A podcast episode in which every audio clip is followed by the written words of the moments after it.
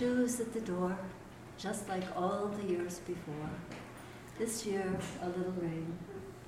Welcome every single one of you in from the ten directions for this special service together.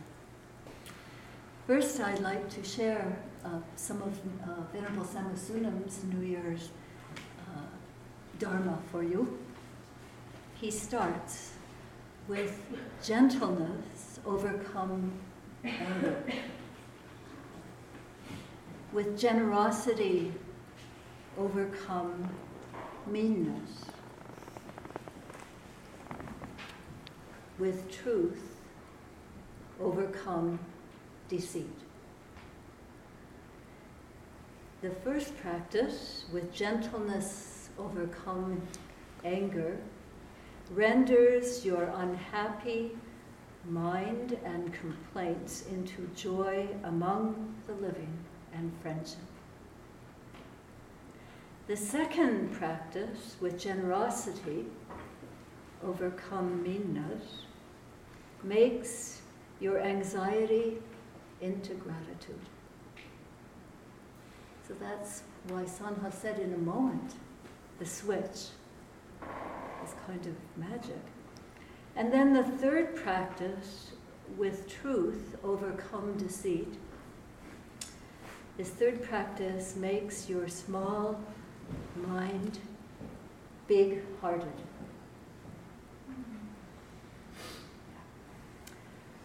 And then he says, Let us smile. Let us thrive together. And which brings me this thrive together to the theme for the patchwork of things which I'd like to offer you uh, this evening. It is um, starts with a couple of weeks ago in Ann Arbor when we had our winter Sangha gathering and members of all ages come. We did some, we did the refuges just like we did, and we did the precepts just like we did. And then we, I said to them, Why did you come here? What's the reason for coming here? And one of the, one, one we had an eight year old, and he said, Well, to play games. and others had talked about compassion. And I said, You haven't guessed what I had in mind for your answer. That's not really fair for a teacher to do, it, have everybody guess, but hmm. I said it's to understand ourselves as kin, K I N, and to experience kinship and kindred spirit. It's what Sanha described as non duality. Yeah. So I think that's why we're also here tonight. You might not have had it in mind when you set out to come to a special service at the Zen Buddhist temple. But ultimately, when we come right down to the basic experience that is often experienced during meditation, but not necessarily. It could be when you're out in nature. Oftentimes you can have a real affinity, as we say, spontaneous, obvious, intimate experience, which is a um, affirmation of kinship. So the Buddha said when he heard from his disciple Ananda, who said, Blessed One, I think that friendship is 50% the most important in your teachings. And they said, Not so, Ananda. It's a 100% the most important.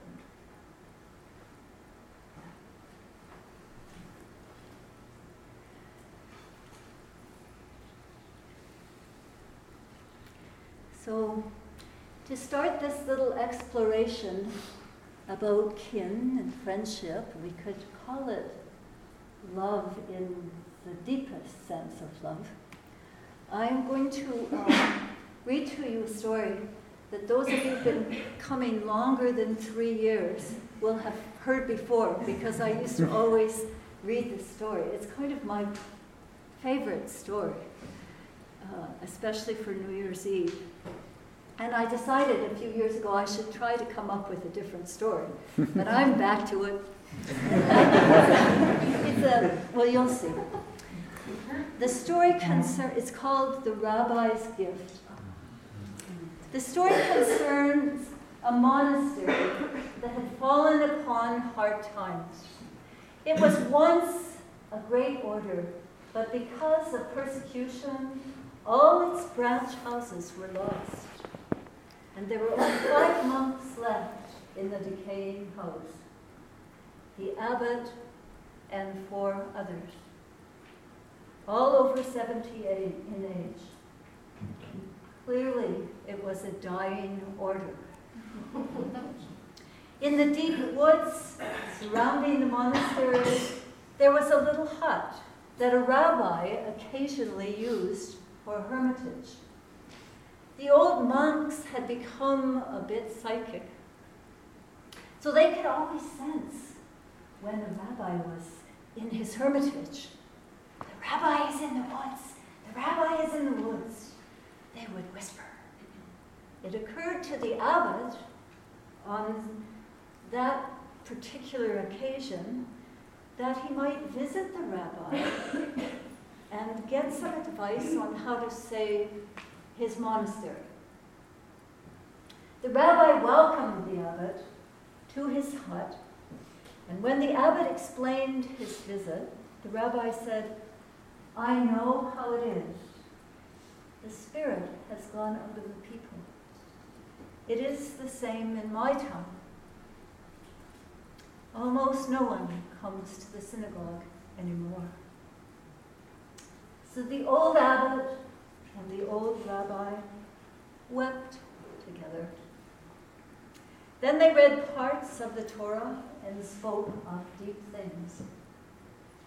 When the abbot had to leave, they embraced each other. It has been wonderful that we should meet after all these years, the abbot said, but I have failed in my purpose for coming here. Is there nothing you can tell me that would help me save my dying order? No, I am sorry, the rabbi responded. I have no advice to give. But what I can tell you is that the Messiah is one of you.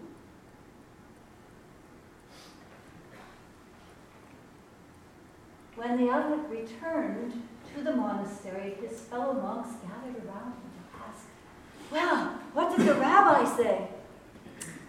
The rabbi said something very mysterious. It was something cryptic. He said that the Messiah is one of us. I don't know what he meant. In the time that followed, the old monks wondered about the significance of the rabbi's words. The Messiah is one of us? Could he possibly have meant one of us monks? If so, which one? Do you suppose he meant the abbot? Yes, if he meant anyone, he probably meant Father Abbot. He has been our leader for more than a generation. On the other hand, he might have meant brother, brother Thomas. Certainly, Brother Thomas is a holy man. Everyone knows that Thomas is a man of light. Certainly, he could not have meant Brother Elred. Elred gets crotchety at times. But come to think of it, even though he's a thorn in people's sides, when you look back at it, Elred is virtually always right. Often very right. Maybe the rabbi did mean Brother Elred but surely not Brother Philip. Philip is so passive, a real nobody. but then, almost mysteriously, he has a gift for always being there when you need him. He just magically appears. Maybe Philip is the Messiah. Of course, the rabbi didn't mean me. He couldn't possibly have meant me. I'm just an ordinary person. Yet, supposing he did. Oh, God, not me. be that much for you. Could I? As they contemplated, the old monks began to treat each other with extraordinary respect. On the chance that one among them might be the Messiah. and they began to treat themselves with extraordinary respect. People still occasionally came to visit the monastery in its beautiful forest, to picnic on its tiny lawn, to wander along some of its paths, even to meditate in the dilapidated chapel. As they did, they sensed the aura of extraordinary respect that began to surround the five old monks seemed to radiate out from them and permeate the atmosphere of the place. There was something strangely compelling about it. Hardly knowing why, they began to come back to the monastery to picnic, to play, to pray. They brought their friends to this special place and their friends brought their friends. then some of the younger men who came to the monastery started to talk more and more with the old monks. After a while, one asked if he could join them. Then another, and another. So within a few years, the monastery had once again become a thriving order. And thanks to the rabbi's gift, a vibrant center of light and spirituality in the realm.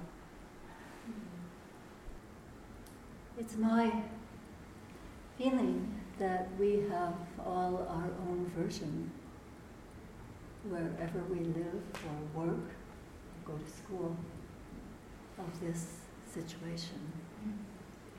And if we take the spirit that in, and in Buddhism we say everybody's a Buddha, and begin to treat them and to be treated like that, then again, it's felt and appreciated so much.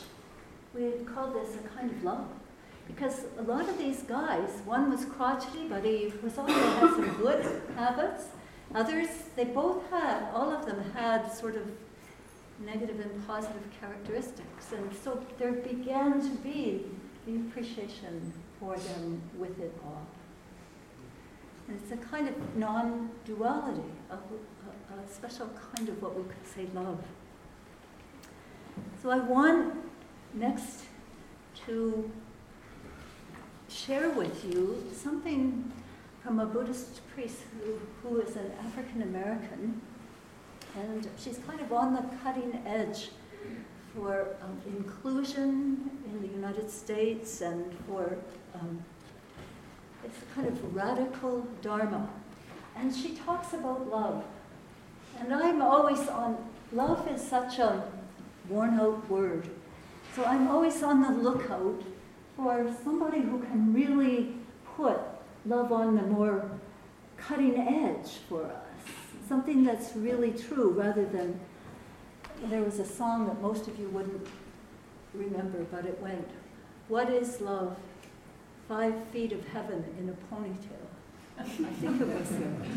I'm pretty old, so. But that kind of thing. And so I'm always looking for and always not wanting to have an experience that goes beyond uh, that kind of narrow.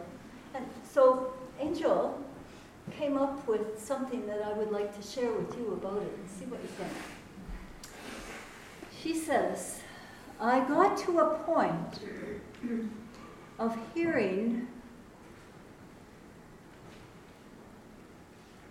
this and that about love. Know, she says, from Buddha, from Jesus. I got to the point that I had to bring it into my perception of the world. That love was not to be limited to my bedroom, in my family, and just people that I thought I liked. Making love a quantified, do I have a preference for you? Let me just read you that again.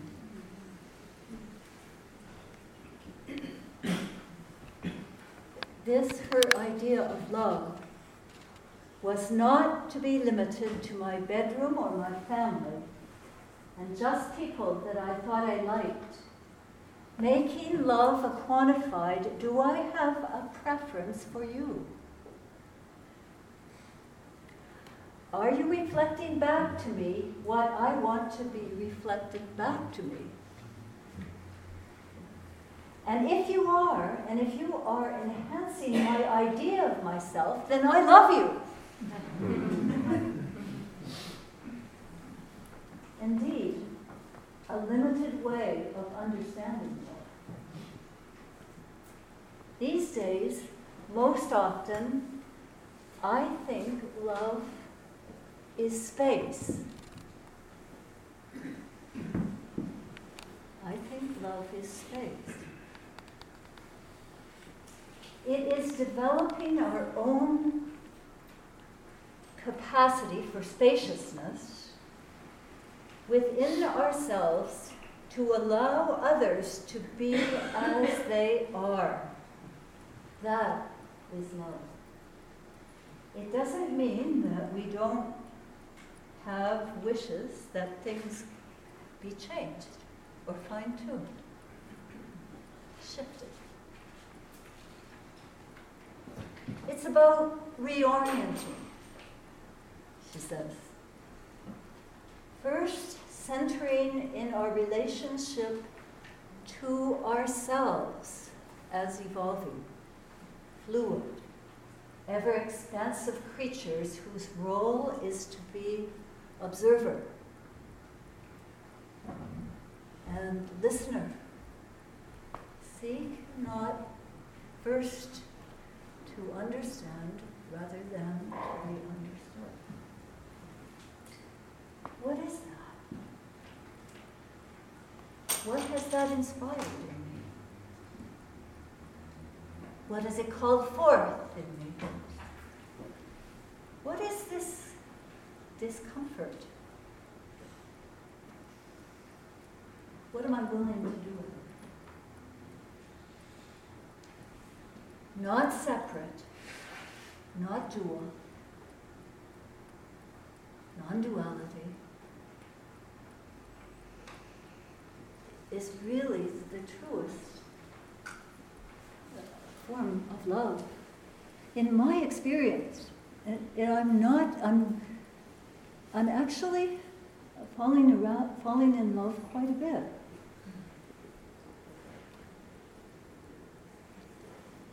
So it doesn't have to have any special conditions except for me to pay attention.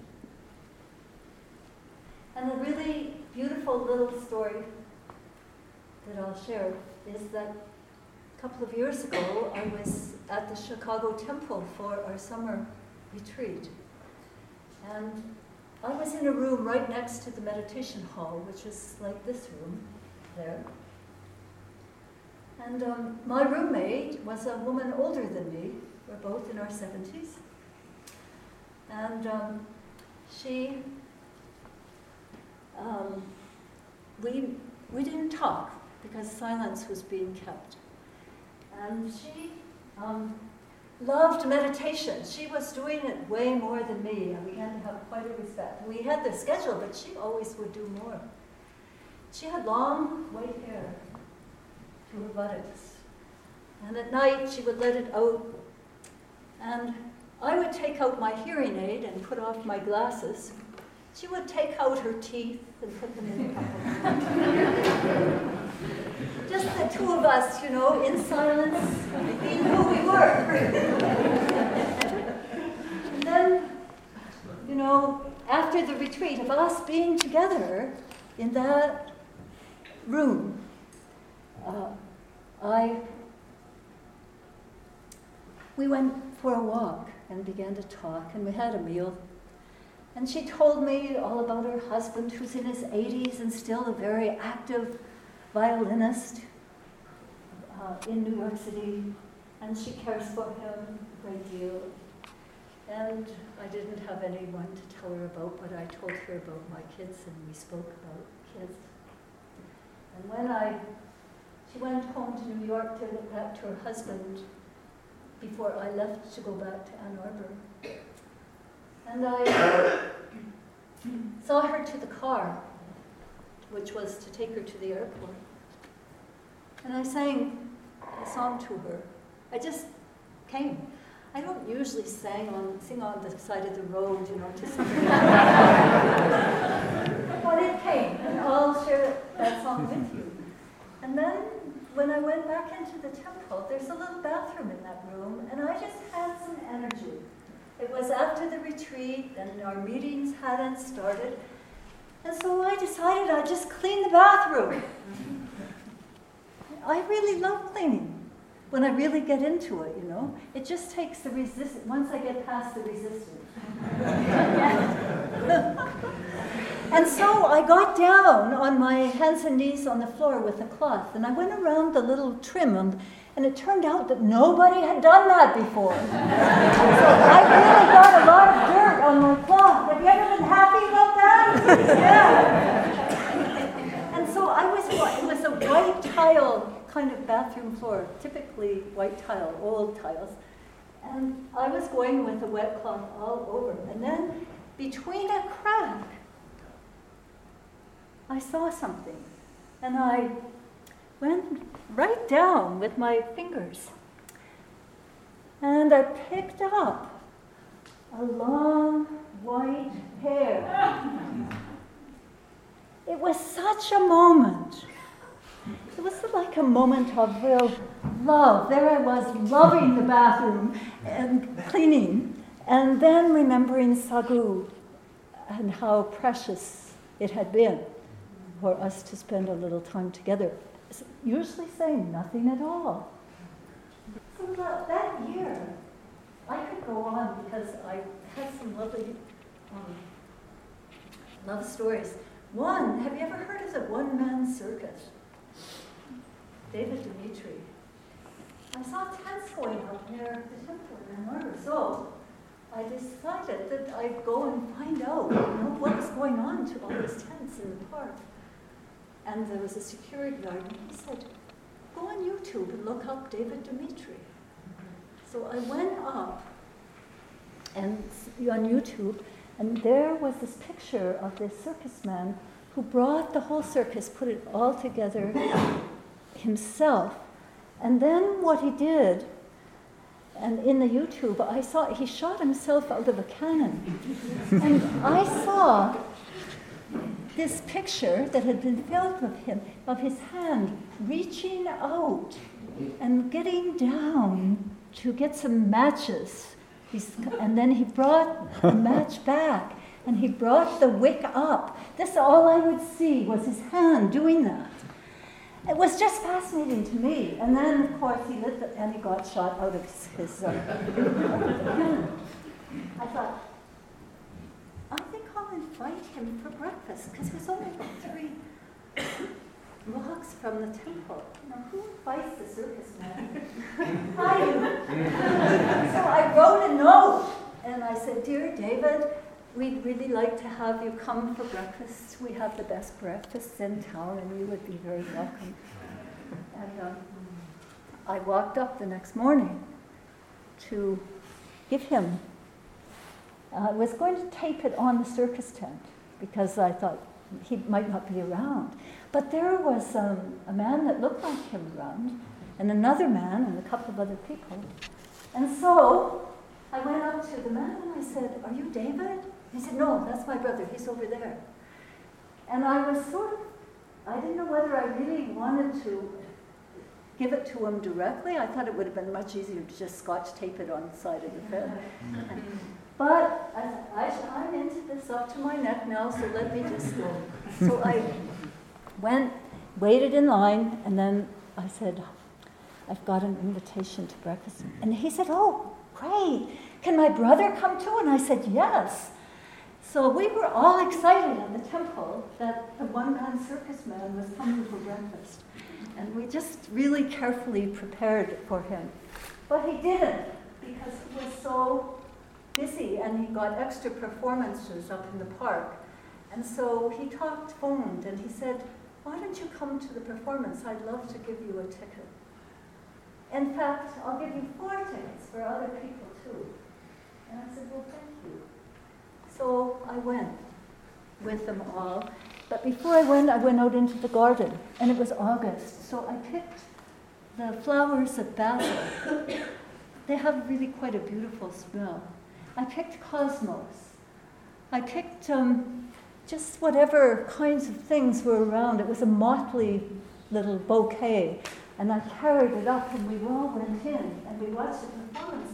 And of course, it was just wonderful.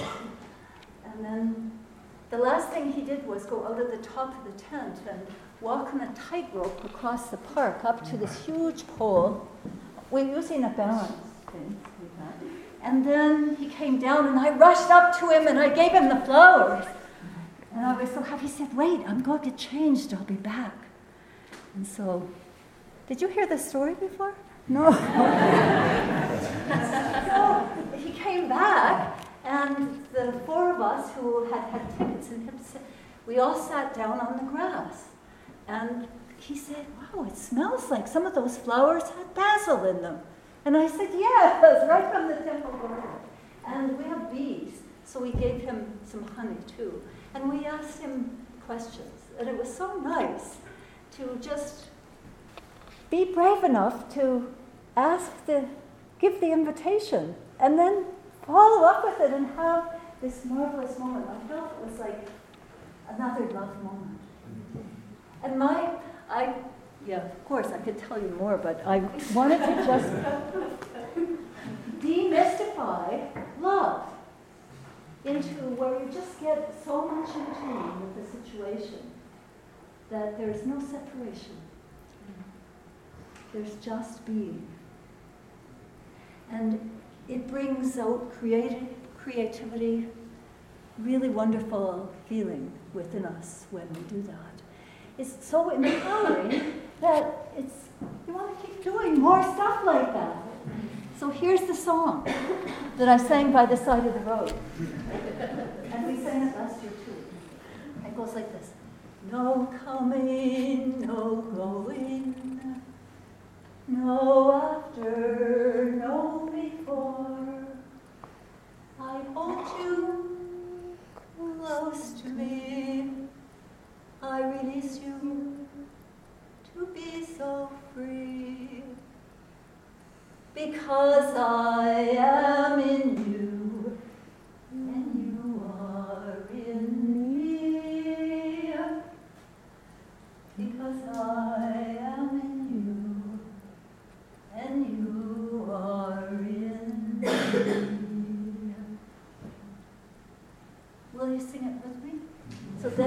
have it for the next time you need such a song. Getting some really wonderful things this evening. Okay? Let's go. We're going to sing it twice because once you sing it once, then you really get it. All right. No